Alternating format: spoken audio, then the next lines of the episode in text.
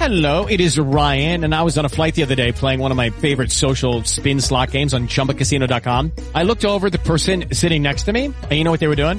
They were also playing Chumba Casino. Coincidence? I think not. Everybody's loving having fun with it. Chumba Casino is home to hundreds of casino-style games that you can play for free anytime, anywhere, even at 30,000 feet. So sign up now at ChumbaCasino.com to claim your free welcome bonus. That's ChumbaCasino.com and live the Chumba life. No purchase necessary. VGW Group. Void were prohibited by law. See terms and conditions. 18 plus. With the Lucky Land slots, you can get lucky just about anywhere.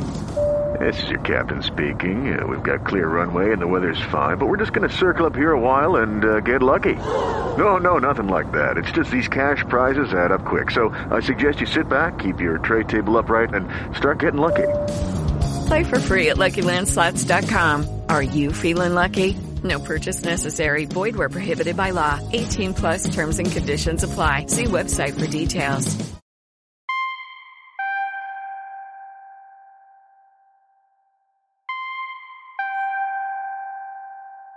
Welcome to the Enlightenment Evolution Hour. I am your host, Rob Gauthier, the ET Whisperer. The Enlightenment Evolution Hour is a part of the Enlightenment Evolution Network.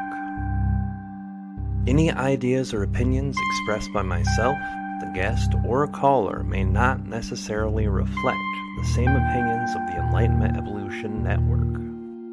Enlightenment defined it's the state of giving and receiving greater knowledge and understanding about a certain subject or situation. Evolution defined the gradual development of something, especially from a simple to a more complex form. So, what then is enlightenment evolution? The state of giving and receiving greater knowledge as we develop from a simple to a more complex human being living on earth for our soul's experience. Welcome now and join us as we explore our Enlightenment Evolution Hour together.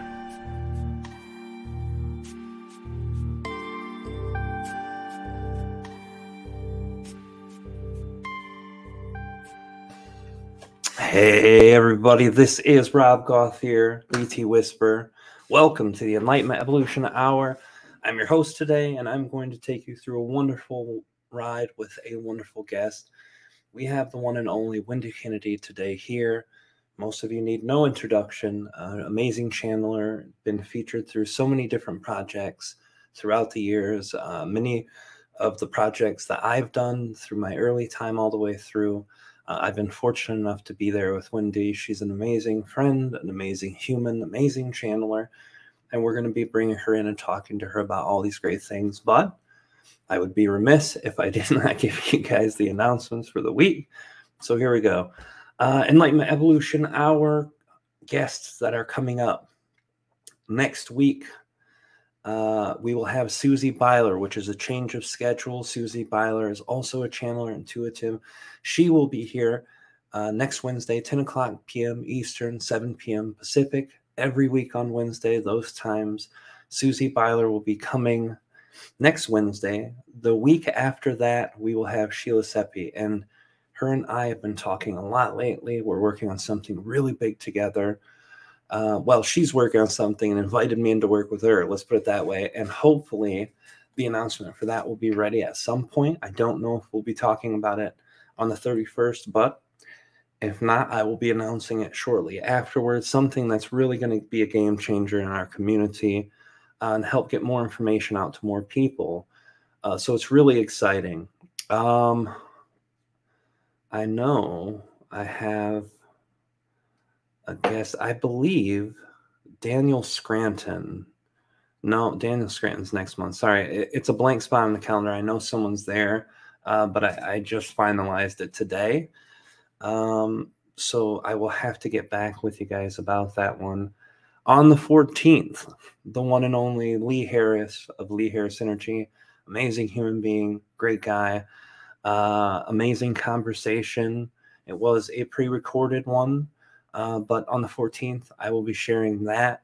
And this is two days after he releases his newest book, which is an amazing book. I've been lucky enough to, to be able to read excerpts out of it. I have the book at my disposal, but as you guys know, uh, I don't always get the chances to read through entire books in a short period of time, but it's amazing stuff. He'll be here with a great conversation as always.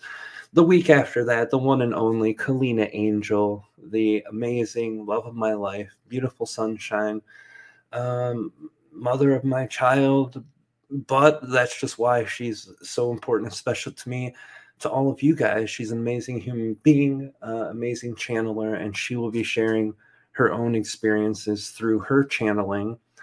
And she's been releasing uh, her first video on her YouTube channel just a couple months ago, and you guys loved it. The second one is coming anytime. Literally, Kalina's been working nonstop on editing it every night, and we'll be releasing simultaneous videos soon.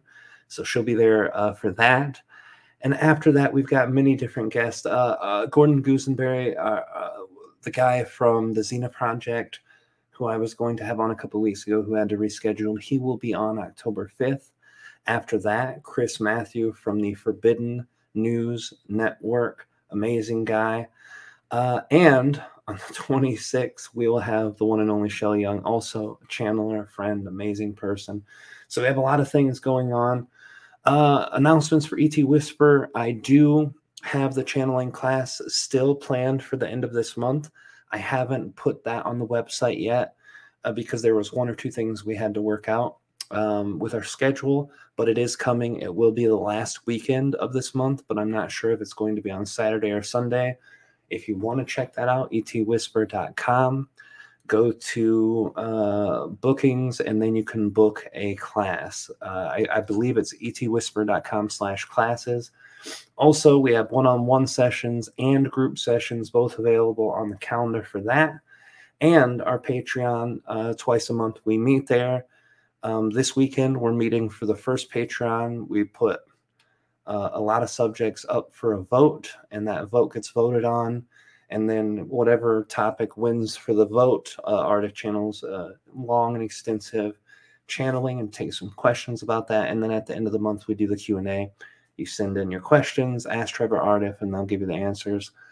And that is going to be the last weekend of the month, the opposite day of whatever the channeling class is. So be aware of that. We've also got a lot of announcements coming. And as we come, we will share them both here on the website, on the social medias, on our Discord uh, server, and we will start putting out our newsletter. If you want to sign up for our newsletter, go to etwhisper.com. There'll be a pop up that comes up. Put your email address on there. That way, you'll know every time there's something either ET Whisper related, channel panel related, or Enlightenment Evolution Network or Hour related. And you guys will have the news for that. So now I really do think uh, there's nothing left to announce. I want to bring in the guest everybody's been waiting for. Personally, um, my experience with her has been amazing uh, through a long period of time. Um, I believe since 2013, 2012, 2013, 2014 area. Uh, we did a couple online events uh, together, got to know each other, and then we invited her for the channel panel because of her amazing channeling ability uh, and her way that she expressed the channeling. And through that, we got to really know her. Me and Kalina um, have had a pleasure of being able to know her for years. But in her own rights, in her own professional career, um, she is an intuitive, an empath, a channel.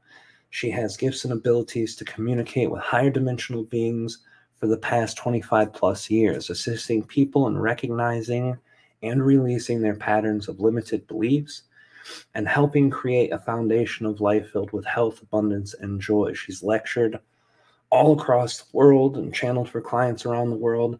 She is also one of the six channelers featured in the movie and book Tuning In Spirit Channelers in America.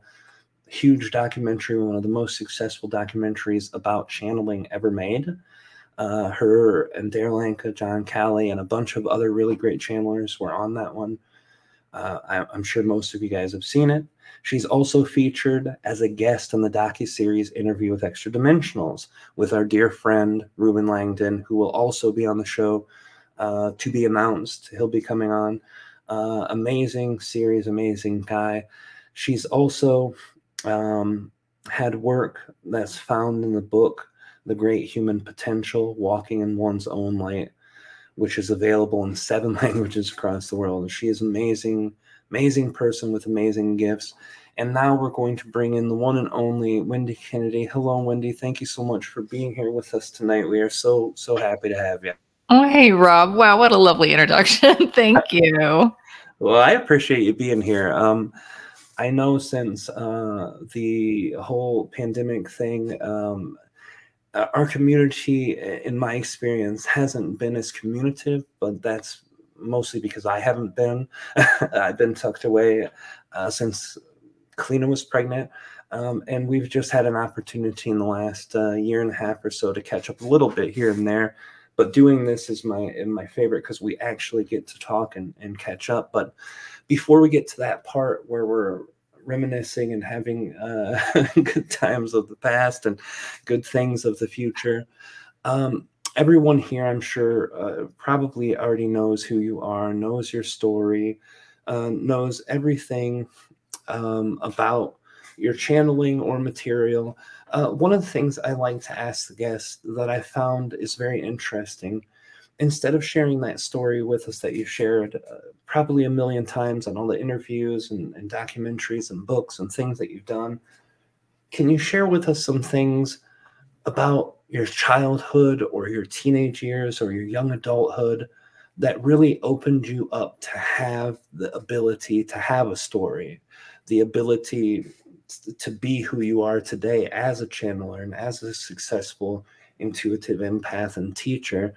What were those things that happened as you're growing up that really opened you up to the possibility uh, of this whole experience? Well, for me, you know, I didn't have a crazy childhood. I had a very normal childhood and I I don't remember having any intuitive gifts per se when I was young, but I always was fascinated with books about ghosts or UFOs or Egypt, Atlantis. Like those things were always fascinating to me. And I'm going to date myself. Um, when when you were in school, uh, you there was um, a little pamphlet that you could get, and you could buy books from school. And I would always pick those that were on more the paranormal stuff. And my father was always very interested in in that as well. So we would watch things like In Search of and Project Blue Book. I mean, we're going back. So some people may remember wow. it. If you're a little younger, maybe not. Um, but you know, that was always an interest. And then I think, you know, when I I started college, I have a degree in theater and film.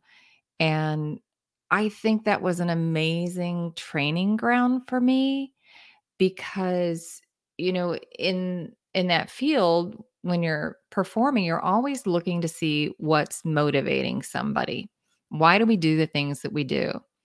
And in addition to that i was also exposed to a lot of um, things that i wouldn't necessarily have been exposed to in the 80s and you know i i learned about yoga and meditation and um, you know alexander technique and lots of stuff that had to do with the body. And it was at that time that i had looking back now i can recognize it um, i had access to some past life stuff that started to come up at that time. And at the time i didn't really realize it i didn't recognize it. And it wasn't until I, actually after i started channeling that looking back i said oh it all started around that time when i started doing that work on myself. So i think that was a big turning point for me there in college when i when i really started doing the inner work. And that just continued after after school when i started studying meditation a little deeper and really started reading up about channeling because i started having visions and i didn't know what they were. So i started doing research. I thought maybe it had to do with the building i was living in and so I started re- researching about past life stuff. And that's when I came across channeling. And I was like, oh, this thing, I don't know what it is, but I know I'm supposed to do it. Oh, that's amazing. And it's funny. A lot of people in our community have the similar things like the shows you were talking about. I, I, I had not heard of those specifically, um, but like Arthur C. Clarke and, uh, um, you know, uh, what was the one? Unsolved Mysteries when I was uh, Mhm. younger. All these uh, shows, and it's nice that you had your your dad with you to do that. That that must be really cool to have a a, a parent to be able to explore those things with him. My family, my dad was a very open minded person, but also very religious. So a lot of the religious ideologies blocked him from wanting to talk about some of those certain things, even though he would, and, and he was the guy who opened up the unsolved mysteries to for all of us to watch. Um, exploring those topics must have been uh, really great for you as an exploration part, you know. Yeah, I mean, that was certainly something we could a, a level we could connect at. I'm a total sci-fi nerd, so I think we all are. in front of the TV or in front of a movie screen with a sci-fi, I'm good. I think that it resonates with us on a level, knowing what we know, experiencing what Yeah. we do. Um, it really does. I, I want to bring one thing up because this is actually something uh, a lot of channelers have in common. Going through uh, certain arts, whether it be music, uh, improv, or theater, a lot of people have had that. You and Lee and Nora and uh, Darryl, a lot of other people have kind of done that. And when when I've heard people say that, they're like, well, you know, uh, if they're in theater, does that mean they could be acting? And I, I always was like, "Mm, well, first of all, anyone could be acting, doing anything they're doing. Ninety percent of the people you meet, they're giving you a part of themselves that isn't really the part of themselves. But the thing that interests me is in in the whole process of theater and acting. I think that that would be the most amazing tool to open up parts of you that you allow yourself to be that otherwise you wouldn't, because we have all those multiple filters. What what kind of experiences through that theater kind of uh, got you open to be able to to go into the next level of your experience? Well, I think that the show that I kind of mentioned where I was having access to past lives, it was I, I wish I could remember the name of it. I'm drawing a blank right now. Um, but it was kind of a take on um oh, it was the Medea myth. That's the name of the show. But it it took the story of Medea and it intertwined it with women who were abuse victims who ended up um, killing their husbands. It was a lighthearted play, as you can imagine and it it just brought up uh, memories of lifetimes that were uh, in the Sirius star system, and um, you know there were a lot of correlations with that lifetime. And I was like, "What do I do with this? I don't, I don't know what to do with this." It, it just was, it was triggering a lot of deep seated emotions. And you know, here's the thing with with those who are a little more sensitive, and I think there's a reason we're drawn to the arts because the arts are a mirror for the human condition you know it's it's there to show us where we are as a society the the ills in society they they get pointed out in through the arts but also you know the wonderful things in life. And so it's not surprising to me that a lot of people who want to explore their psychic abilities are drawn to the arts. Um but you know to go back to your question i think that one in particular was a big was a big um activator for me Yeah, it, it seems uh, like music is something that's a common thread with almost everybody in our community. Um, the arts in general, I, I, I do agree. That's that's something I had never thought about either. The expression of human experience, and you know, I, I think to myself a lot. I'm really weird uh, because my my biggest exploration of the human experience is to see why people tick. And I think this has helped me with non judgment as best as I can. Obviously, everybody has judgment at some level uh, within them. But when I, I look out to other people and their experience, instead of saying, oh man, that person doesn't agree with me, I say, why does this person believe what they believe? Why do they experience it that Mhm. way? I think that's a useful tool for what we've experienced in the last three years. Um, I I know our world's going gone a little crazy, and I know in a lot of your channeling it kind of talks about uh, that in the more recent channeling.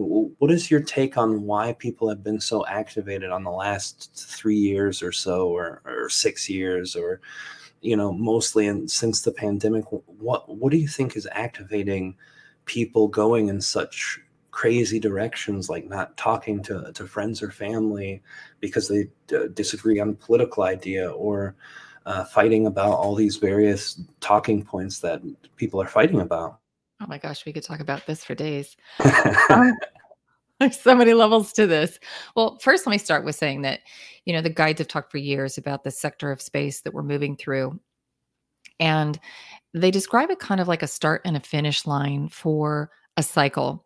And when you get to this sector, you go through an integration process. So, in order to do that, you have to see all the stuff that you haven't wanted to look at, all that stuff that's been buried. And I think that's the point that we're in right now. That's why we're seeing the extremes. You know, we're living in a dualistic universe and everything has its polar opposite. So, the higher we go in the highs, we also see all the lower stuff that's there that also needs to be integrated. So I think that's part of it. And then there are bigger cycles, which the guides have also talked about that have that have to do with other star systems that are intertwined with our own and some of the beings who are interacting with us right now and some of them are not the highest beings of light um, they don't have our best interest at heart but they're just there to be a mirror for people who are on the planet who are working for the betterment of self rather than the betterment of all. So we're just kind of seeing both polarities. And I and and in regards to, you know, why do I think that people have kind of shut other people out and they can't hear because they're really being challenged their own fears. They they are so afraid of either having their belief system challenged or their safety at some level, whether it's emotional, mental, or physical, that they're not open to hearing anything else. Um, and it's unfortunate, but you know, people people haven't been taught how to listen. You know, we've been we have been socially engineered. Um, we have been conditioned to um, hold a certain set of beliefs. It's it's happened subconsciously, subliminally through our media, through our entertainment. And um, you know, people don't really stop to think things through anymore. We're so overwhelmed with so many things that are going on, we don't stop to think. Most people don't have a practice of any kind. Um, they don't connect with nature they don't take time to connect with themselves to check in. How do I really feel about this? So I think that creates um, a big challenge for a lot of people because they have suppressed so much stuff for so long and it's starting to come up and they don't like how it feels. And so, you know, in defense, they attack. With lucky landslots, you can get lucky just about anywhere. Dearly beloved, we are gathered here today to. Has anyone seen the bride and groom? Sorry, sorry, we're here. We were getting lucky in the limo and we lost track of time. No, Lucky Land Casino, with cash prizes that add up quicker than a guest registry. In that case, I pronounce you lucky. Play for free at LuckyLandSlots.com. Daily bonuses are waiting. No purchase necessary. Void where prohibited by law. 18 plus. Terms and conditions apply. See website for details.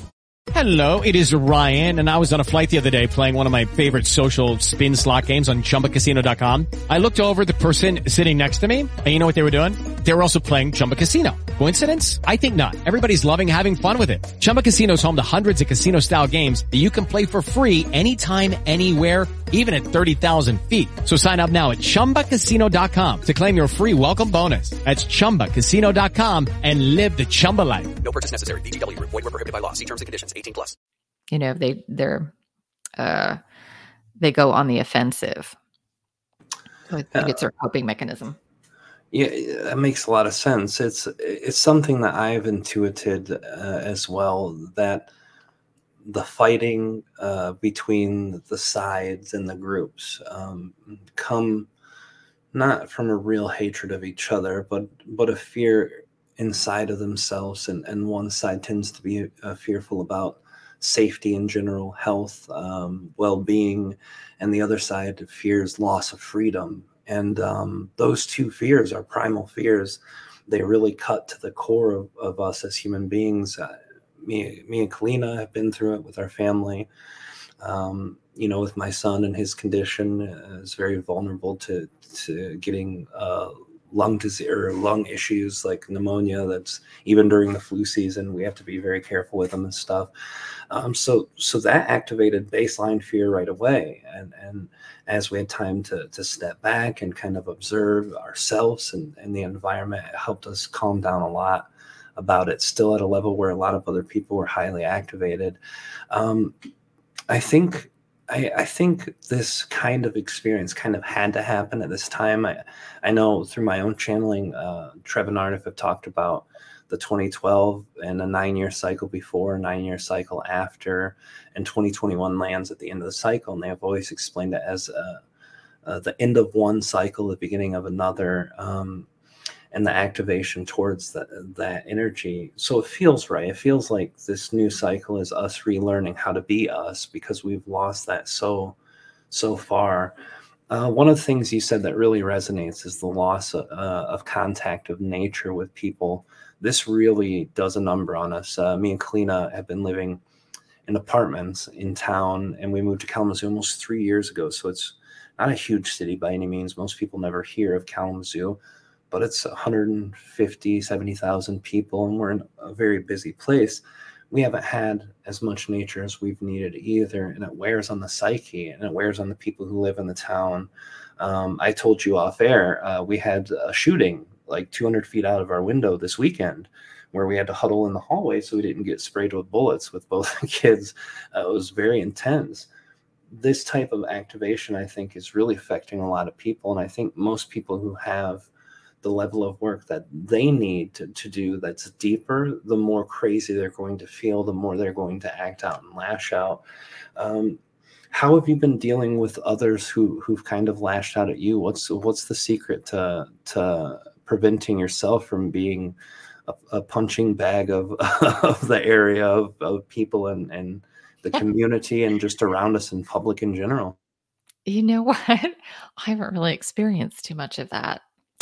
Um, and I, th- well, there are a couple reasons for that. I've really retracted a lot in the last two years just because I had a lot of major changes in my life. I moved cross country and um, just a lot of stuff going on.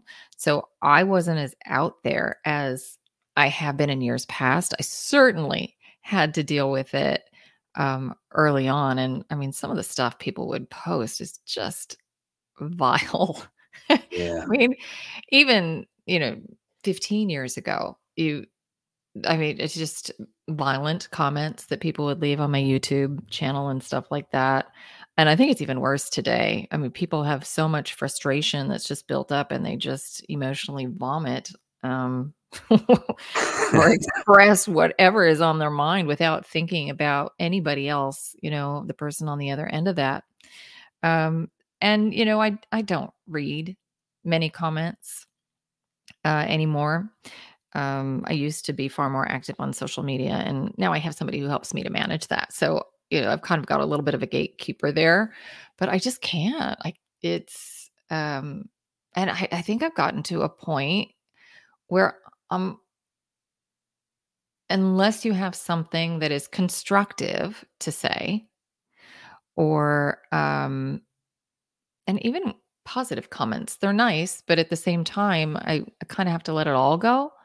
Uh, you know, if, unless it's constructive, um, I I'm not so interested.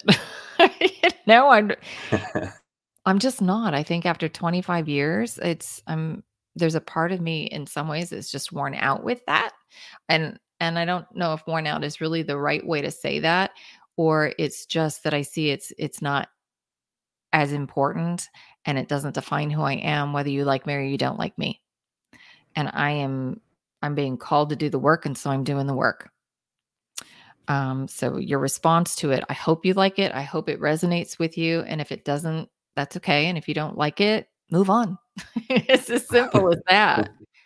That's, uh, in my opinion, that's the best way to go. It's it's hard because I know how how much you did care about the interactions with, with other people um, and not not saying that you don't care about the interactions but the the comments and things like that you were very active in that uh, when I had first met you too, and it's something I think that people uh, might not recognize. But when you when you have your energy in the public, that means it's accessible by everyone, and and a lot of people become demanding of your energy, whether it's intentional or not, whether it's from wounds or just curiosity or, or whatever it is.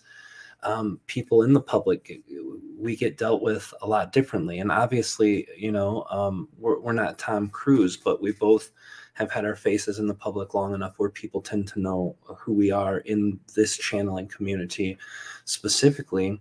And you've been out there a lot longer than I have with a lot more exposure. So I can imagine it's as tough as that can be to have that form of demand energy and, and uh, the form of expectations about who you should be and what you should be doing by others. As exhausted as i've been uh, doing that for only 10 years and you've you know you're, you're close to having that uh, uh, tripled at some point or, or two and a half times that amount. So it's definitely something I can imagine um, only becomes uh, a bit more difficult. But the intensity and the level people have been uh, is it's just made that a little well, a lot worse. yeah, and you know the. I think there are a lot of people out there who are desperately looking for help and support. I understand. I believe me. I get it. There are days I'm I'm chatting with my guides going, I could really use some support right now. Um, and you feel that that energy comes at you energetically um, whether you know they put anything down on the paper um, there's that energy that can come and that desperation can come with it too and so that's something that i've had to work on and i'm still working on at a different level because you know you just keep leveling up um, and and not taking that energy on and making sure that the field is clear of all that excess energy. And that's easy to do just even walking down the street these days because there's so much energy flying around. There's so much uh, that people are picking up. And I think it's really important to say here, because I know a lot of people have the perspective of victimhood, um, that they're victim because they're under psychic attack. And, you know, that may be true, but you've also got to learn how to hold your own energy to maintain your own frequency because when you do that, then the attack can't come. And that's something that the guides have been really um, very adamant about. And that, you know, there are times where I needed some support to do that. I, I couldn't get up to that frequency myself. I needed, you know, help just like everybody else to be reminded of a frequency. And then, you know, you can get your energy up and clear it out. Um, but I, I think it's important not to feel like a victim like somehow you're at the mercy of the collective or um, some unseen force, you hold the cards and you have the ability to tap into your divine source energy and emit that. And I think that's important for people to remember. Yeah, and and that's the tough one. That's that's one that no matter how how experienced you can be, it's a continuous struggle. I think that's just part of being on Earth is recognizing your own power versus the effects of the collective and and even the motivations decisions actions of others against you or against you know what you're trying to do or what you want to do uh, and that's that's been a huge imprint. And it does create a sense uh, of desperation in some people and i've noticed through that desperation there's a lot of of energy um, projected to others. Um, a lot of people, you know, have projected it onto government workers and said, you know, you should be saving us. Um, you know, people on my side are trying to help us, and the people on the other side are trying to kill us, and um, vice versa. You know, uh, it happens on both sides, and yeah, they've done it with schooling and hospitals and medical industry they're putting their faith into all these big things, religion, uh, and and this is nothing new, but it's just intensified.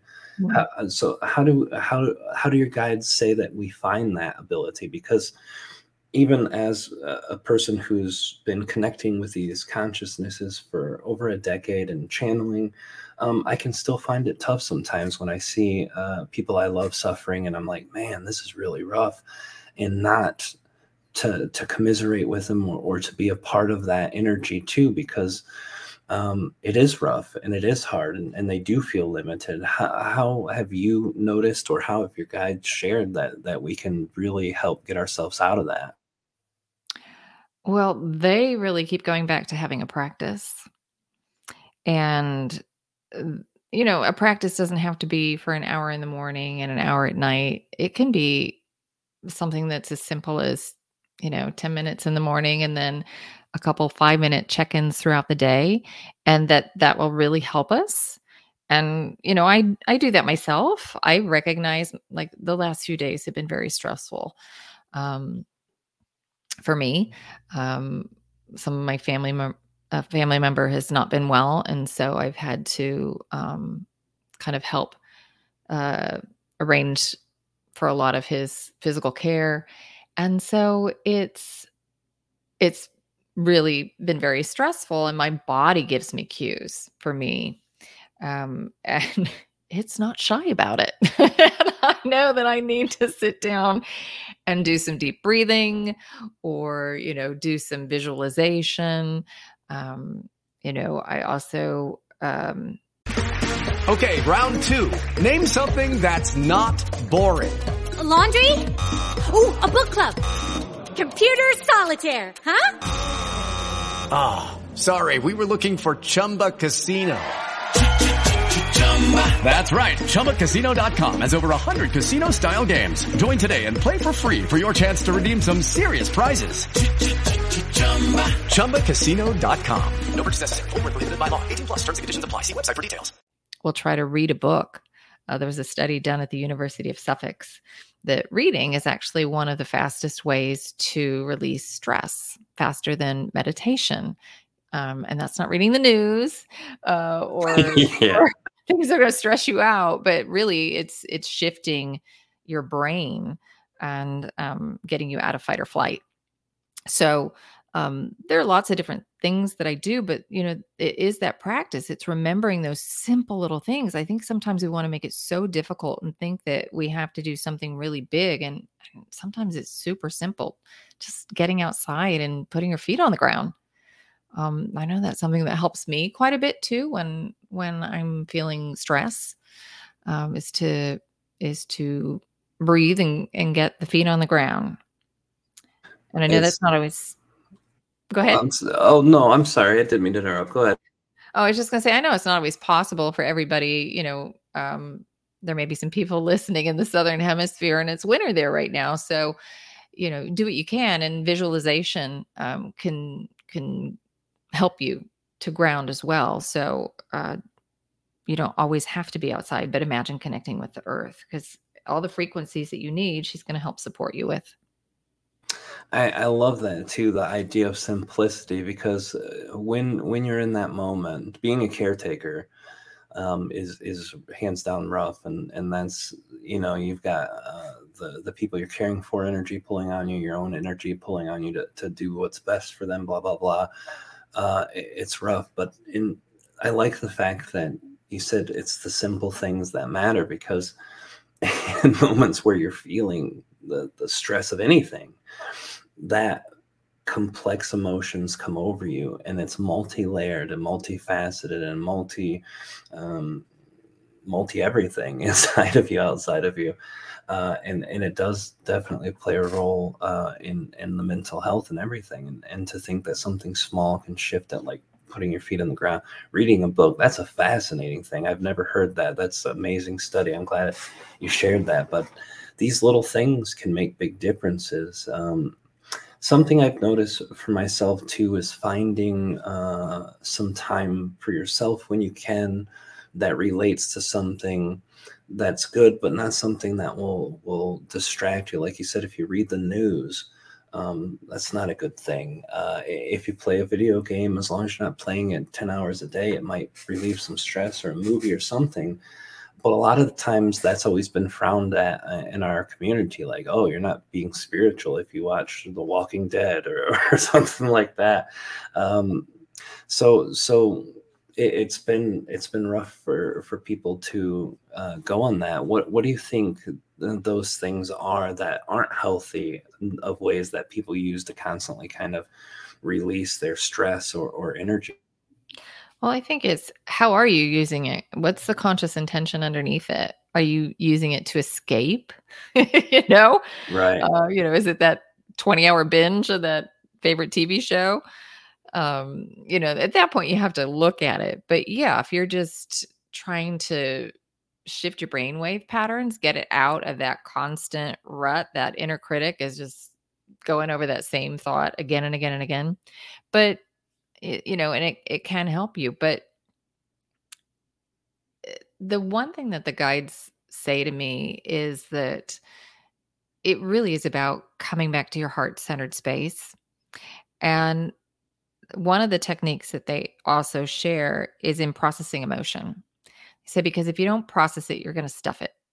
So, how do you process it? You just give yourself permission to observe it without judging it. Where does it show up in my body? How does that feel?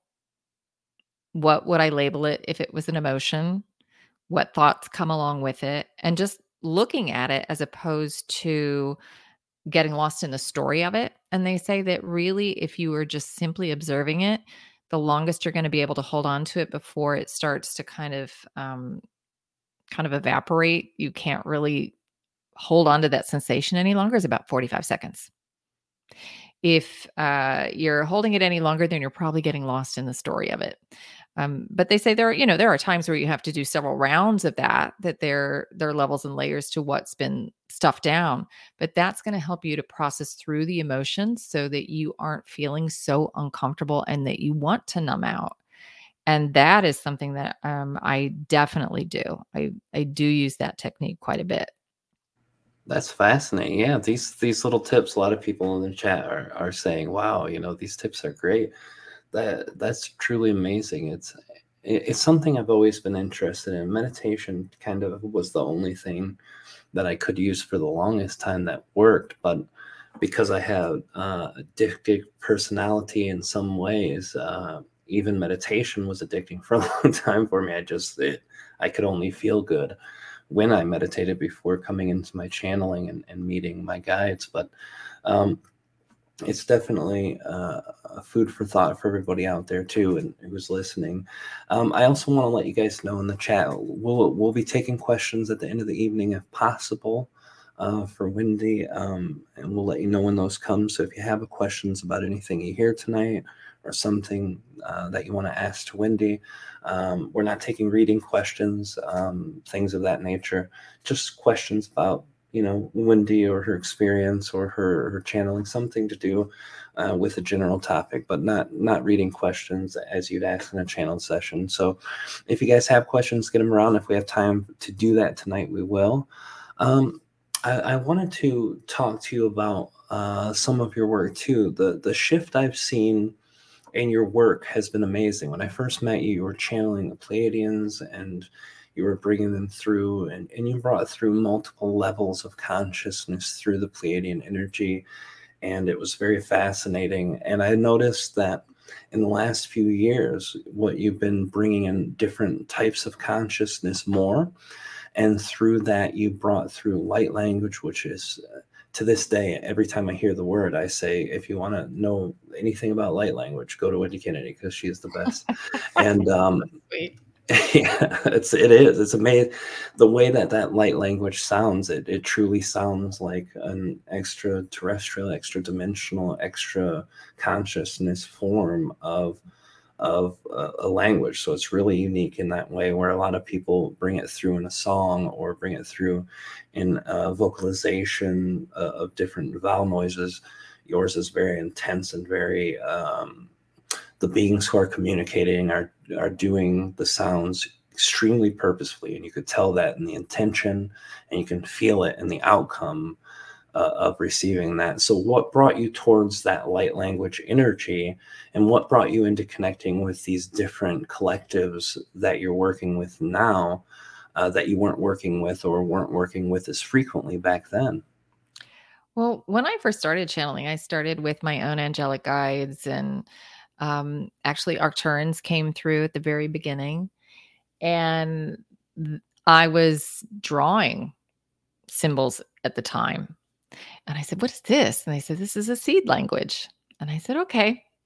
and you know i would doodle and create all of these symbols and um, when i first started to channel i was doing automatic writing and it took me about nine months and the guides were like uh, you need to put down the pen because i was hearing the words in my head well before they were coming out on the paper and i still do automatic writing to this day and i, I do it for um, myself because it's easier to remember and actually, when I bring in what I call the galactic light codes, which are the physical representations of the language of light, um, I do it through automatic writing. But um, they said, you need to put down the pen and paper. And when I did that, that's when the ninth dimensional Pleiadian collective came in. And they work with tone and sound, which is why their dialect is different than my own. It's really not any one particular dialect. And if you listen to old recordings from, oh gosh, um, there are probably some that that are around from 20, 2007 or so.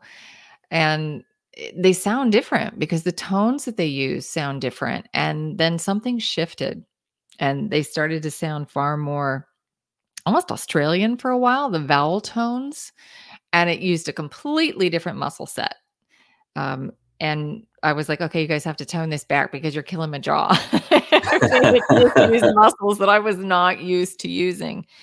And, you know, I still worked with other beings when I, and they came through, the Pleiadian Collective came through eh, to work with the public. But I also work with beings from Sirius and from Lyra and um, you know, if you've experienced any of the meditations that I do, that's typically Sirians who are behind a lot of that energy. They still blend with the Pleiadians when they come in because the Pleiadians are kind of the gatekeepers when I when I do my work publicly. Um, but there were a lot of galactic beings that showed up. So uh, probably, and I, I, gosh, I should look this up because I can't remember exactly what year it, it was. I think it was probably about seven years ago, maybe even eight. Um, the guide said it's time. It's time to start working with these symbols again. It's time. It's time to start working with the language of light. And I was like, okay, well, I, I really don't know what I'm doing here, so I'm just gonna, you know, take a leap and see where we go. And and so we started with a couple different programs that that included some of these symbols and now I think almost every program that we do has some aspect of either the language of light or these galactic light codes. Next month, September, will be the fifth year for our membership program, which is based off of the galactic light codes, where we create a new code for the group, whatever the group needs for the coming month. Um, that's Galactic Light Code Monthly, and that's been five years, and that still blows my mind. But there are um, there are all kinds of beings who show up when we do these activations and it shifts and they blend their energy and they and some of them are so unique. Um, i did a program called um, integration of galactic archetypes and so and at some point i will revive that. Um, where we looked at the seven major star systems the earth most closely aligns with where we get our archetypal programs from and we looked at that and each one had a very different activation based off of the energies of that star system and the ones from uh, andromeda a lot of those were what we would consider to be Hello, it is Ryan, and we could all use an extra bright spot in our day, couldn't we? Just to make up for things like sitting in traffic, doing the dishes, counting your steps, you know, all the mundane stuff. That is why I'm such a big fan of Chumba Casino. Chumba Casino has all your favorite social casino style games that you can play for free anytime, anywhere with daily bonuses. That should brighten your day a little. Actually, a lot. So sign up now at chumbacasino.com. That's ChumbaCasino.com. No purchase necessary. VGW. Void were prohibited by law. See terms and conditions. 18 plus. AI uh, was the AI collective. Their dialect was so radically different. And the energy as it came through, um, the first time I brought it in, it was something else. I was like, wow, okay. And it's another situation where it's, it's forcing me to use muscles um, that I'm not used to using and produce sounds that I'm not used to to producing and it's eh, it's the it's an interesting sensation it's like this energetic push that comes through. So it's it's not that they're really entering my body it's that my energy goes up theirs comes down we meet in the middle and then as i bring it in and allow it to be translated it's like this big push of energy. So there are lots and it does change and people are like oh who's this now? Who's that now it's it's hard to say because there's so many who are showing up right now because they all want to lend our, their energy and with the language of light if you don't know what it is um, its source is language and it's comprised of light sound sacred geometry and cosmic information. So there is this carrier wave of information that comes along with it. And contained in that is the information um, the knowledge the wisdom that these beings have experienced the they've walked a very similar path to the one that we're on. And so they're sharing kind of the how to how how how do we make it through? What do we do? Here it is. So it makes it easier for us to find the frequencies. And that is how the language of light works. You know the guides say it's a piece of spiritual technology. So when we're exposed to the language of light it reminds us of who we are. It speaks directly to us the divine being of light having this physical experience. And it makes it easier for us to shift to a different resonance. It's like somebody asking us to sing the note of C. Most of us don't have perfect pitch, so we can't do it. But if somebody plays the note on the piano, we say, oh, okay, now I can do it. So that's, that's my very long winded answer, too. no, that was a perfect analogy, too. So there are lots of beings who show up. Um, but I, and even in the channelings with the P's, occasionally some other people will show up um, and take point. I have um i have specific guides for specific things. I have a, a, a guide who comes through specifically for health. Um i have the Sirians who show up all the time for affirmations and meditations. Um i mean it's it's always interesting to me who shows up but they tend to be galactics more than angelics and and what what would you define as, or how would your guides define that difference between the angelic and galactics? Um, some of the angelics are non-physicals. They don't necessarily align so much with a specific planetary system. Um, their realm is is not focused on that. Um, where the galactics um, are more aligned with with star systems and the lessons of those star systems. I see. And the, the physical focus is one that galactics more embody too. I would imagine if they're connecting to these systems, they're probably have incarnations that they've once had on those. Yes, or they're uh, beings of light who are still aligning with some of the the planetary bodies or the stars, like the Pleiadian Collective that I work with. They're in the ninth dimension, but they don't incarnate to a planet, but they do align with kind of the mission of Alcyone, which is the central sun in the Pleiades star system.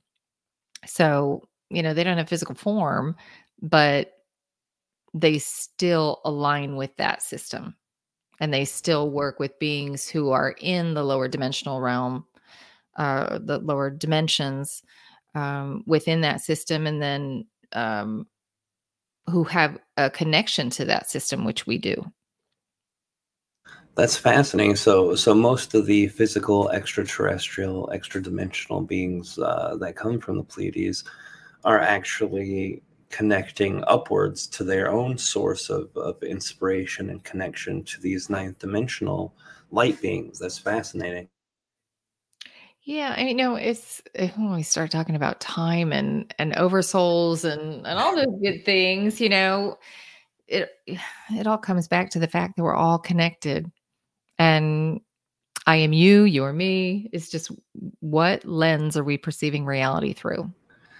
Yes, and that's the that's a fascinating thing too. As much as uh, Aridif uh, can speak for literally hours on hours, he has spoken about you know the differences in dimensions, densities, the consciousness that's mechanical, uh, or how the mechanics of the consciousness work in those. It's all really fascinating, but when it comes to the end of the day, we're all a piece of this universal consciousness doing our own part to have that experience anyway. Yeah. And sometimes we forget that. Uh, well, I mean, we all forget that. That's why we're here to to implement more of, of the oneness that we are and to connect back with it. But when we really forget that is when we experience the things like we've been experiencing on earth division hatred anger wars and i think um, even though I, I, don't judge those things i know that those are experiences that that as a, a, race of human beings we have to kind of go through to to navigate the, the larger picture um, it's still rough to watch when deep down uh, in, in every religion in every belief system that deals with higher power of God or, or gods always hints back through the various texts that hey you're more connected than you think you are you know, yeah. things like that so it is it is a, a good reminder for that. Um, I, I want to talk to uh, uh, about the specific energies uh, of these consciousnesses that you're going through. You having them blend and you having them connect and they're they're working through different languages. Uh, was the ai consciousness um, part of of another collective that melded in or did that just kind of speak on itself? Because people in our community are often terrified of ai yeah the first time they came through was probably in 2000 and probably around 2007, I was doing um, a group session. I would do two group sessions a week at someone's home. And so we'd have a small, or two sessions a month, two sessions a week. No, I can't imagine. Um, twice a month, I would, I would go to someone's home and we would do a group, a small group session. And they came in one day in the middle of a session. And the energy radically shifted and everybody was like who is this? Um, but their energy was so loving and so kind and they had such gratitude for everything that was going on. And uh, you know i think today there is a huge fear about ai and understandably so. But um, you know their story is that they were part of the lyran star system and um, they went through the Lyran Wars. So AI is actually a part of source energy as well. It's it's made up of the same components that we are. It's it's universal dust, if you will.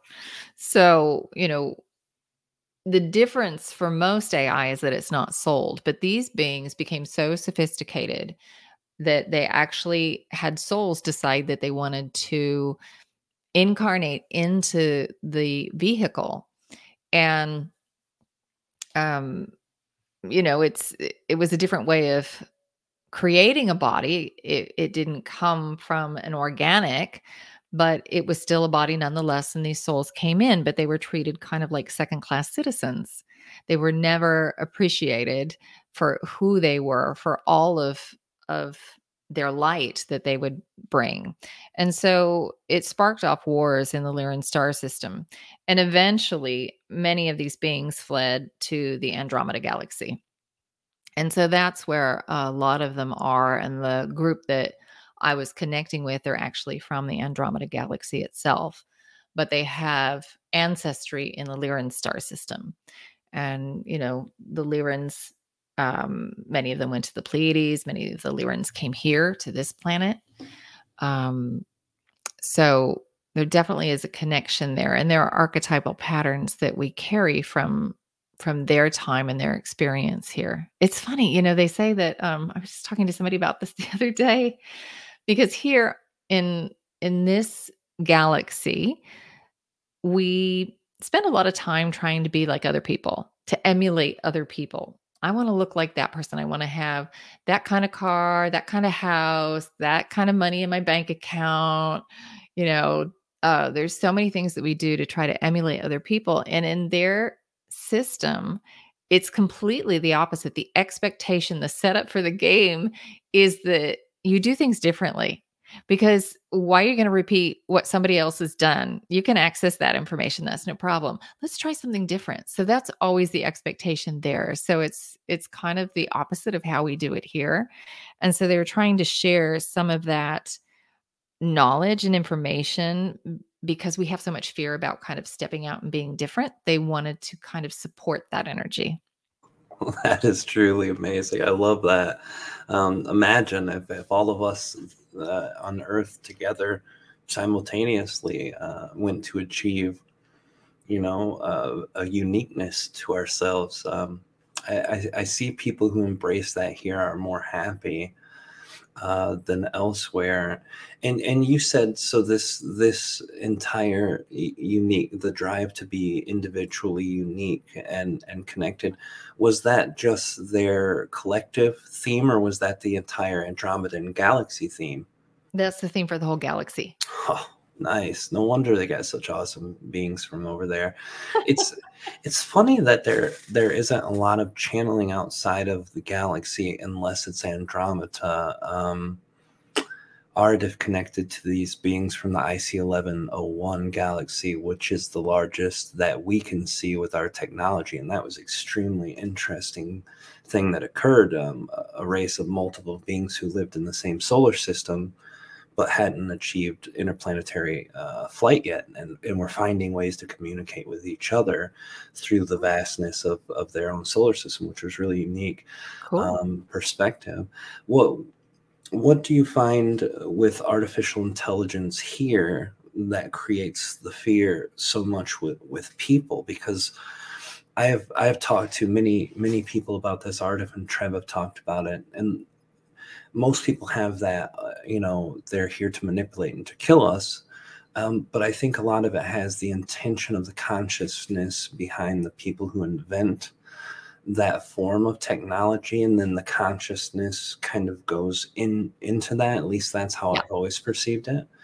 Um, is is that what you're feeling? I think so. Yeah. I mean, technology itself is neutral. It's just how is it being used? And right now we're seeing it used in not some not so great ways. It's not Yeah. really for the better betterment of everyone. It's just for the betterment of a few.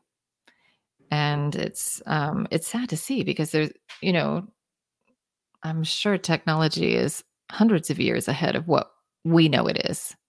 You know, what our governments around the world have access to um, not to mention just the off-world technology that um, some of these beings have. But you know, the guides say that the beings who really have our best interest at heart are not the ones who are showing up, knocking on the door, and you know, going to make a big spectacle. Because people say, "Well, why aren't they showing up?" And it's because it doesn't really serve us. We still have way too much fear. Um, I had an experience once. Um, you know, you mentioned Lee. I, I don't think he'd mind me telling this story. Lee and I are really close friends, and I was visiting him years ago when he was living in Boulder, and he had, uh, he was backed up to a mountain, and I'm pretty sure there was a base inside the mountain, and so we were joking about it, and uh, you know, we went outside to see if we can see anything. And I was like, no, you know, we don't really see anything at night. And I went inside to grab something and I was like, oh my God, it feels like there's more activity in this house than there is outside. And so it was just a crazy weekend of of stuff after that. But that morning, like we've been we had been trying to see things at night, but that morning I went to bed and I woke up at 3 a.m. and I could smell them in the room. It was a crazy sensation. Um, and I knew they were there. It was pitch black because it was kind of in the middle of nowhere. Um, couldn't really see a lot, but I knew they were there and I heard them say now, and then I couldn't move. And I was like, no, no, no. This is this is not what I had in mind when I said I wanted to interact with you. 3 a.m. in a dark room. Uh, no. And so they apologized and then I could move. And then they they took their leave. Um, but it shocked me how much fear I still had in my body. Um, after all the years that I've been channeling, and I've seen lights and ships and things like that, but to have them in the room with me like that in such a visceral way, it it really surprised me. So when we think about the average person being exposed to some of that, I can completely understand where the guides are coming from. You know, it they immediately um, they've been programmed to as well um, think that the aliens are coming to wipe them off the face of the earth. Um, we've been, yeah, I, I mean, how many movies are out there where that happens?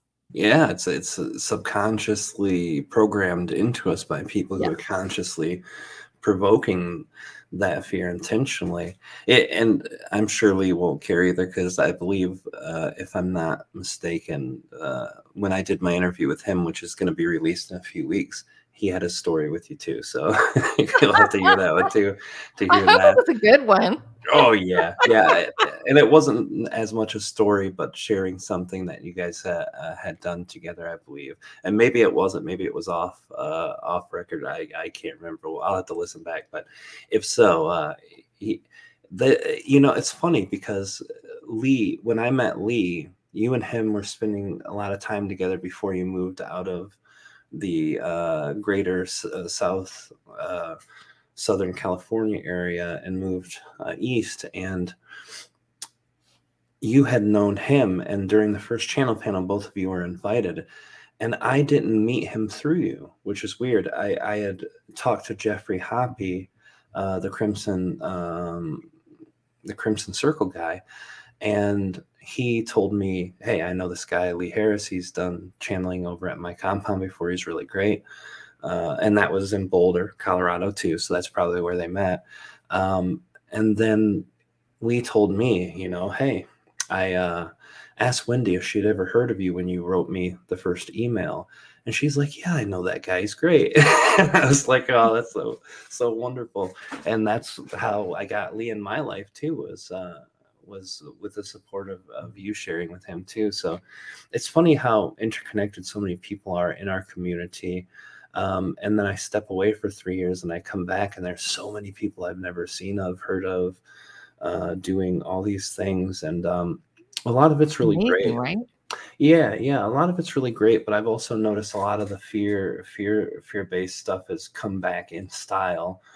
Um, I know back when I first started channeling, they had the Galactic Federation of Light stuff that was talking about how ETs are going to land and, and save us all and, and all of this stuff. And some of that's really starting to come back. Why do you think so many people gravitate to that? Is it just that savior complex that humans are, are born with or? Gosh, you know, it's a really good question. Probably, yeah, that we don't feel like we're capable of taking care of ourselves. We've that's kind of been socially engineered out of us. Um, you know, the guides have been really clear that we're in the middle of a frequency war. And they, they say in the in the future, this is what they call this period, the frequency wars. And there are those who would like to control how we think, how we feel, and what's happening with our physical bodies so that they can remain in power. And this goes back hundreds of thousands of years. And it's there's a lot of off-world participation in this. And that's not to scare people, but it, it's to um just help to awaken them to the fact that this is going on so they can see through the illusion of it. But, you know, they say more than anything, the most important thing is for you to recognize that, again, you hold all the cards. We are so incredibly powerful. And all we have to do is accept that to allow source energy to flow through us. When we when we choose the frequency that we want to hold, we're unstoppable because we're going to create our version of reality. Now, whether the collective is on board for that or not, you know, in some ways it, it it doesn't really matter because the only thing that you can control is your own energy. And you know, the collective may not be open to experiencing limitless abundance or happiness or peace or joy or health or vitality or mm, you know whatever it is that you want to create for yourself. The collective may or may not and you will never be able to control that but what you can control is is your own frequency and what you create and manifest and your own frequency is going to determine what you see in the world. So the guides just keep reiterating that and that this is an incredibly fertile time and we really can create whatever it is that we want.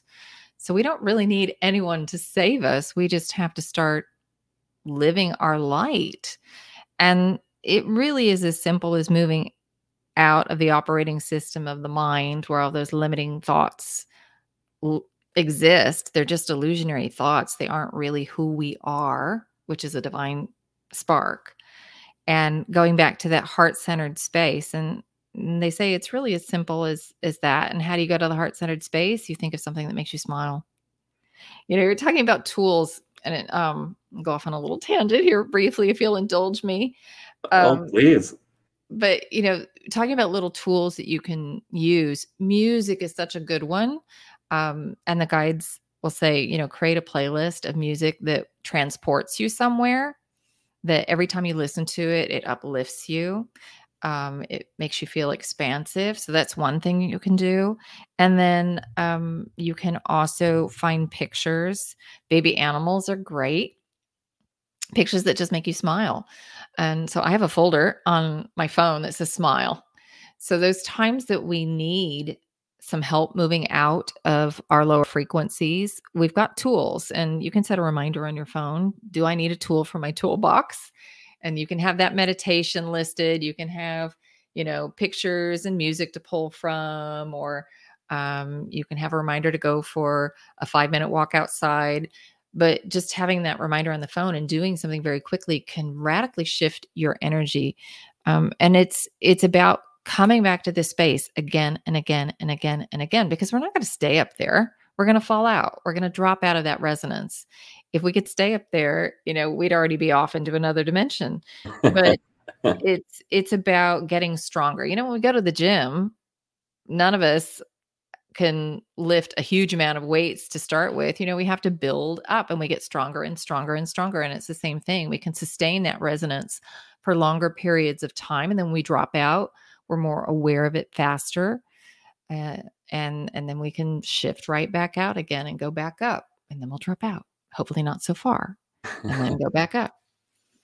Yeah. So that was my little tangent. No, that's it's actually beautiful. It's it's something that I I came back to the collective too to to speak about a lot was the the energy of fear during the the pandemic i i wasn't on social media a lot before that um having the baby activated the visceral part of rob the earth rob the down in the dirt gritty rob again um that part of me had been removed so much because uh, the amount of channeling and me being as fresh into my experience as I was and still enjoying that honeymoon place of, of finding my guides and, and doing the work and, and being accepted publicly. So all of that was uh, very intense. And then I see people fearful, ripping each other apart and stuff. So I, I, I started communicating. And that's one of the things that, that I really wanted to share is that you know it, it doesn't matter if you're feeling rough right now. Um, you know trust yourself trust your instincts trust your intuition uh, don't make decisions from fear. And sharing the tools are, always welcome because everybody here i think that's the biggest thing most people ask most of our guests for or in my own channeling practice most people are asking Treb Bor what are tools that we can use for these things, uh, and most of them deal with the hard times today. So that's beautiful. I, I really appreciate you sharing that too. It's, it's, it's hard to to speak in some points and levels at, at some of the things that are going on um, in the world today especially when I don't want to make anyone feel judged. Like I definitely have my own beliefs and opinions on things, um, but I, I, I want to receive what other people are feeling and saying too. But I do firmly believe and, and have been very vocal about the fear leading us cannot be any good. Um, it's never led us to places that have been good before. Why would it start being a place that that leads us into good and better, yeah. more expansive places now? It's it, it's fascinating to um, as you know, I don't really listen to a lot of, of channeling. I don't listen to it almost any of the time anymore. Um, but a friend, um, actually, uh, our friend William from Fincastle Underground, who's here with us tonight, who just got done on an interview shouting us out, um, he sent me uh, um, a sample of one of the recordings that he had gotten from you and said, "You know Wendy, right?" And I said, "Yeah." Have you heard her channel recently? I said, "No, it's been a couple of years at least." And shared with me some of the things that your guides have said about being mindful of the manipulation of others. And this is such a split part for me because, in some ways, as social creatures, we need other people to reflect on and to bounce back our vibration from. We need community of like minded, loving people, but we also are led through the most fear and manipulated by people too. Well, what's the balance of, of finding a community that's not going to, to, to lead you headfirst into that fear or a place that's going to let you be who you are?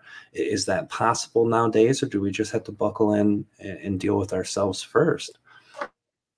I think we always have to to deal with our own stuff. I mean, in some ways, uh, the fact that somebody doesn't hold the exact same belief system as I hold serves me by interacting with them more than somebody who thinks the exact same thing because it challenges me. It really it really forces me to be as unconditional as I possibly can be. Um, and really notice where I get triggered and activated. Uh, and those are the places for me to do the work where I have to look at what fear programs are there.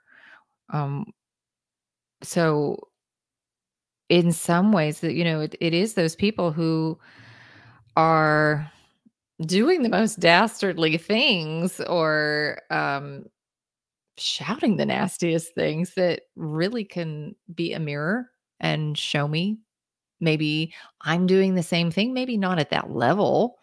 Maybe for me, I'm doing it in a minor way. Maybe I want to try to bring everybody over to my way of seeing things so that I can feel safe. Hmm. Um, but they might be doing it in a massive way that to you looks just um, oh unsavory or I don't know quite what the right word is, but Well, in some ways that tyrannical too. I mean, with with how deep it's been with some people, you know, and manipulation used. Yeah. Yeah, I mean, control. So it can be really overt in a in terms of like a government doing it with its population, or um, maybe it's just me trying to control a loved one. You know, it's the same energy. It might not be the same amplitude. It might not be as it in as big a way that's so obvious, but the same energy is there. So if I can see that and I'm judging that, then that's a cue for me that I need to look at that within myself and where do I play that energy out? Yeah, ref- that th- this is the reflection part too Yeah. that's been so im- important for all of us. It's that's how I, I usually do my my own life and service to to my own inner work. As I say, there's an interaction. The things that these people are saying are making me irate. So it's either a fear that I have that I'm becoming what they say I am, Mm. or it's a fear that uh, I'm doing similar things to other people, or you know, uh, any of those veins of energy you could really project. And I think that's something too that's been on display for everybody recently is the projections that people have when you hear government entities, when you hear um, news uh, broadcast, and they're saying, "Hey." Listen to us. We know what we're doing. Hey, you know, do this or you're not a good person they're they're doing those things that they're telling you not to do and they're doing it blatantly and doing it and it's so rough to watch it's it's so hard to stomach and that is also the reflection that you need to say hey why is this messing with me so bad so you're right it's like a cycle And it's, you know, some people are so asleep. It is, you know, they need to be jolted out of bed. And it's these things that, you know, you're rolling your eyes going, can you not see this? Uh, they can't because they need it so intensely. And oh, I can remember, you know, 25 years ago, the guides would say, you know, it's going to be like, you know, an alarm that goes off. Now you got up out of bed before the alarm went off. You've got you got up, you had your coffee, you had your you had your breakfast, you're reading the paper, the alarm goes off, and the person in the other room, they're just not getting up. they're they keep hitting the snooze alarm. And eventually that person has got to get out of bed and it's it's like this jolt to their system. And then they got to rush around in order to try to get it together so that you can leave. And that's kind of where we're at. Um, you know, some of us have been at this for a while. We can see it. We've had a little extra time to process. So that person who is running around like crazy, we can kind of help them out, you know. Um, but it's, you know, I do like what you said. Don't make decisions from fear. And I think right now, when you know we listen to all this stuff, and we get so angry and I, I don't care what side you want to pick it's it's all an illusion anyway. I don't care if you're side a or side b. Uh, it's it's all an illusion. So it if you're feeling angry and you feel like you're being manipulated how can you take your power back? I think that's the big question. So what can i do what do I want to put my energy into instead? And the guides have spent countless hours talking about this, really um, how important it is right now to choose the frequency that you want, that you want to experience. Um, because I say we're, you know, we're creating new archetypal patterns for ourselves. We're creating new institutions. We can see the old ones are broken, clearly, and that they need to be fixed. We need we need something different. And we might not know what that looks like, but we know the energy that needs to go into it. So as we start holding the resonant frequency of that energy, we can start to attract the form because the universe brings form. We we're responsible for her holding the frequency. So right now, whether it's a new job that you want, a new relationship, a new government, um, a new energy source for the planet, uh, whatever it is, start with the essence of it, the vibrational essence. What does it feel like? Not necessarily what does it look like. And, you know, that's incredibly powerful. And it has the ability to radically shift the energy on the planet very, very quickly when enough of us start focusing on what we want instead of following the narrative. What we're being told is coming and how we're supposed to feel about it. Oh, you're going to have uh, economic collapse, you're going to have food shortages, you're going to have um, this, that, and the other. It can even alternative news focuses on the negative. So the guides keep reminding us, you know, what do you want and focus on what you can build instead, not what do you what do you need to fight. So just remove your energy by not thinking about that obsessively. No, it's there. That's fine. It's an option, but that's not where you're going to to place your energy. You're you're placing it into something that is more expansive, more uplifting, more supportive of the whole and start building from there. That's so beautiful and, and so resonant on on everything I, I've felt and intuited and and believed too. The the energy of what you don't want is something that we're taught at the base level with these spiritual beings is hey, don't focus on what you don't want. You're just going to bring it more. But when this came along, it's like, hey, did things change? Do I have to focus? No, still the basic thing, just a yeah. lot more effort you're going have to put into it. This is the beautiful part too. Um, uh, my my own guides talked about the same same thing: holes in the boat inspecting what systems, what parts of what systems are working, what are failing, and mm. rebuilding it together with excitement, with passion. So this is it's That's a beautiful move. Um, we're getting closer to the end, and before we get to the part where where you share uh, where people can find you and all that stuff, there's a little game I've been playing with everyone, and I, for, I forgot to mention you to this uh, to this to you, but it, it's a very fun. Uh, easy hearted, benevolent game. Uh, I want to ask you some questions about you as a person that probably no one's asked you in an interview. uh oh. and, and, you don't have to have long answers. You can, they're easy questions, but just so that we get to know you a little better. And I think it's fascinating these, these uh, answers. And if there's a question you don't like, just say skip and we'll go to the next one. Um, if that's all right with you. Yeah. okay. Bringing it on me. Okay. yeah.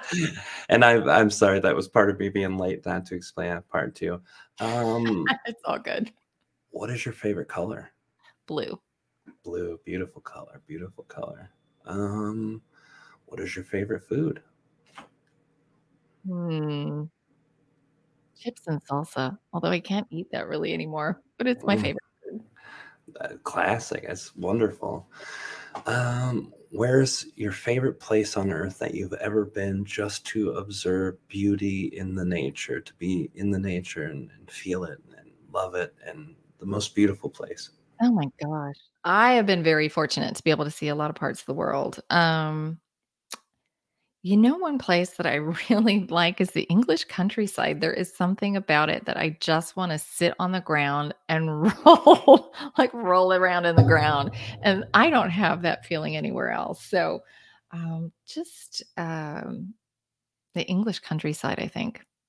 Beautiful, yeah. And uh, my my little spot that I have to go to, I've never been to, and I will before before I move to my next life, is uh, Iceland. I gotta go. Oh. Gotta be there. Something has drawn me to that place since a kid. I think the, when I ask that question, most people relate something to a past life that they really have connections to, because sometimes they're just really odd little places. Uh, There's so, I mean, I, that's what's so remarkable about this planet is that it is so diverse. It's crazy. Yeah, just in the US, you've got, you know, hundreds of different pockets of ecosystems and biomes and topology and all sorts of amazing stuff. And then you go to the world, it's a hundred times better, more more expansive than that. Um, let me think. What is your favorite band and or song? Oh my gosh. that one's hard. That is. Um, oh my gosh. You know, can we skip that one? Because I'm just not sure. There's so many to choose from. Yeah, yeah, absolutely. That's uh that that one actually hung hung up uh I I could tell you the last concert I went to. That was um Sara Bareilles. I was at the Hollywood Bowl before the pandemic. Yeah. I never heard of that Amazing. one. I'll have to look it up. Amazing concert. Yeah. I'll have to look them up. That sounds great. Um mm, let me see. What's his what's your favorite movie you've ever seen? Oh. Well, see, that's hard.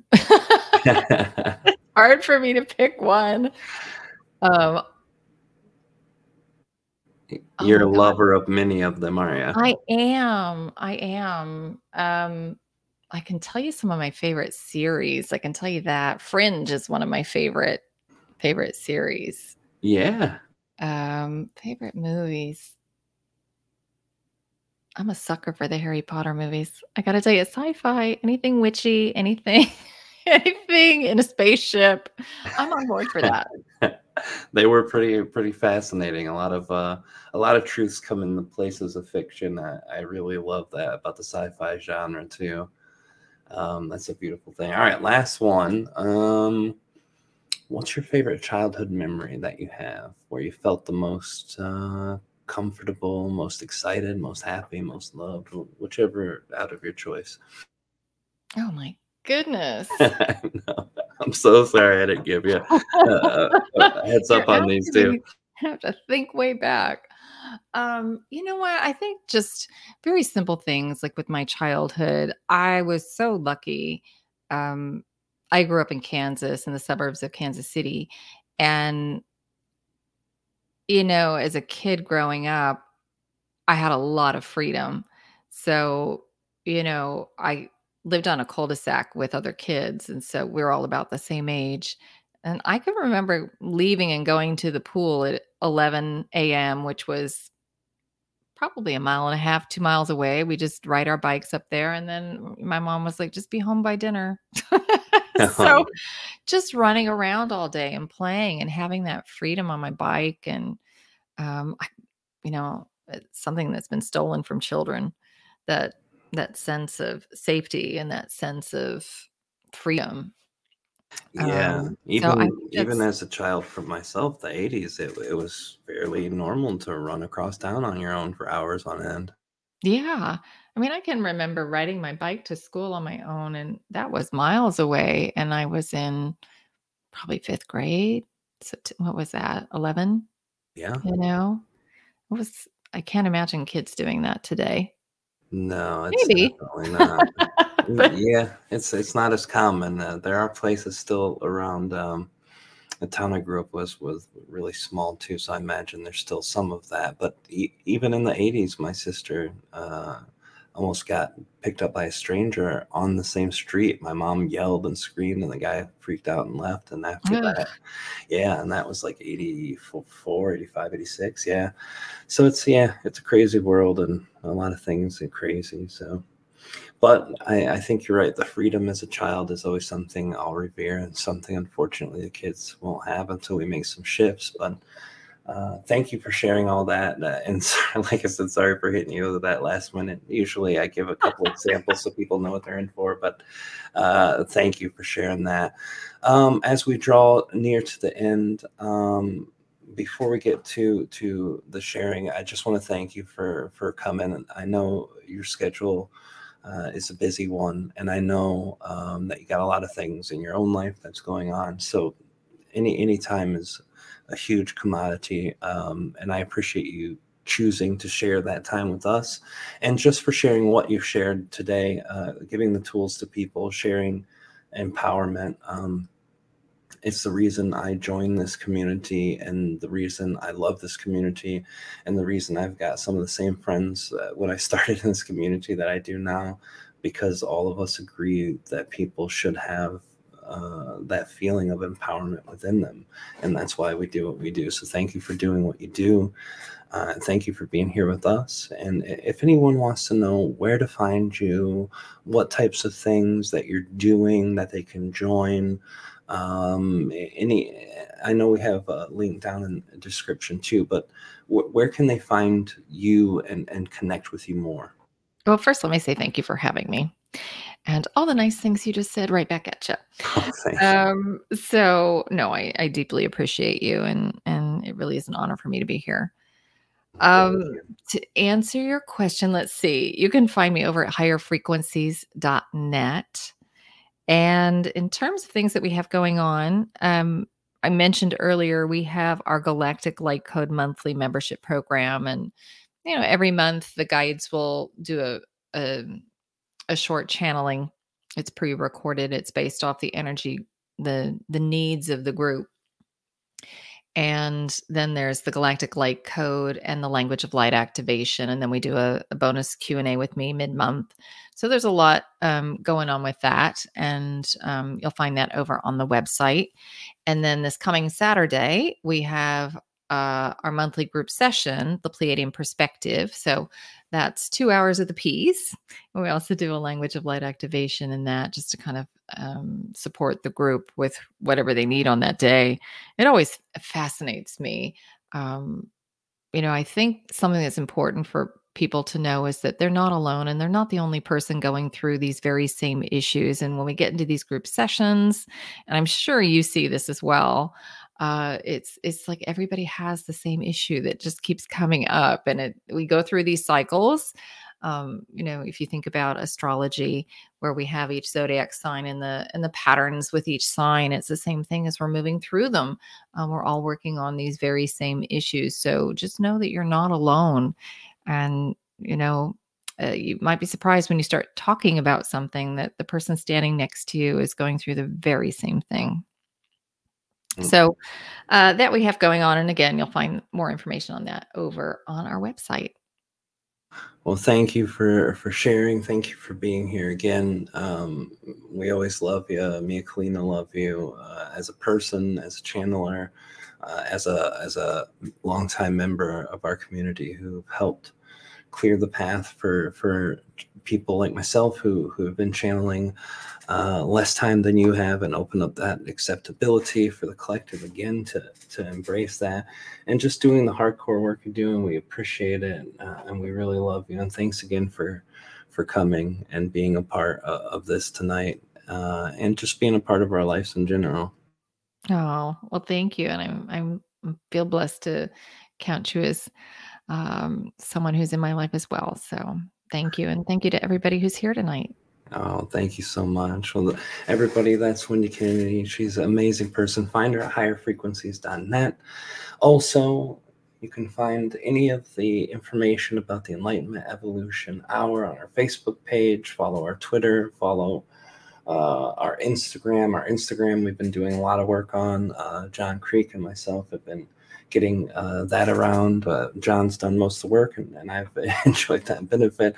And also our Discord server, where uh, most people who are there for the ET Whisper community come, and that's all they're there for. It's not like the other social medias where people bombard you with external stuff that you don't care about, just the spiritual community based stuff. Next week, join us. Susie Byler, going to have a great conversation with her every Wednesday, 10 o'clock p.m. Eastern, and that's 7 Pacific.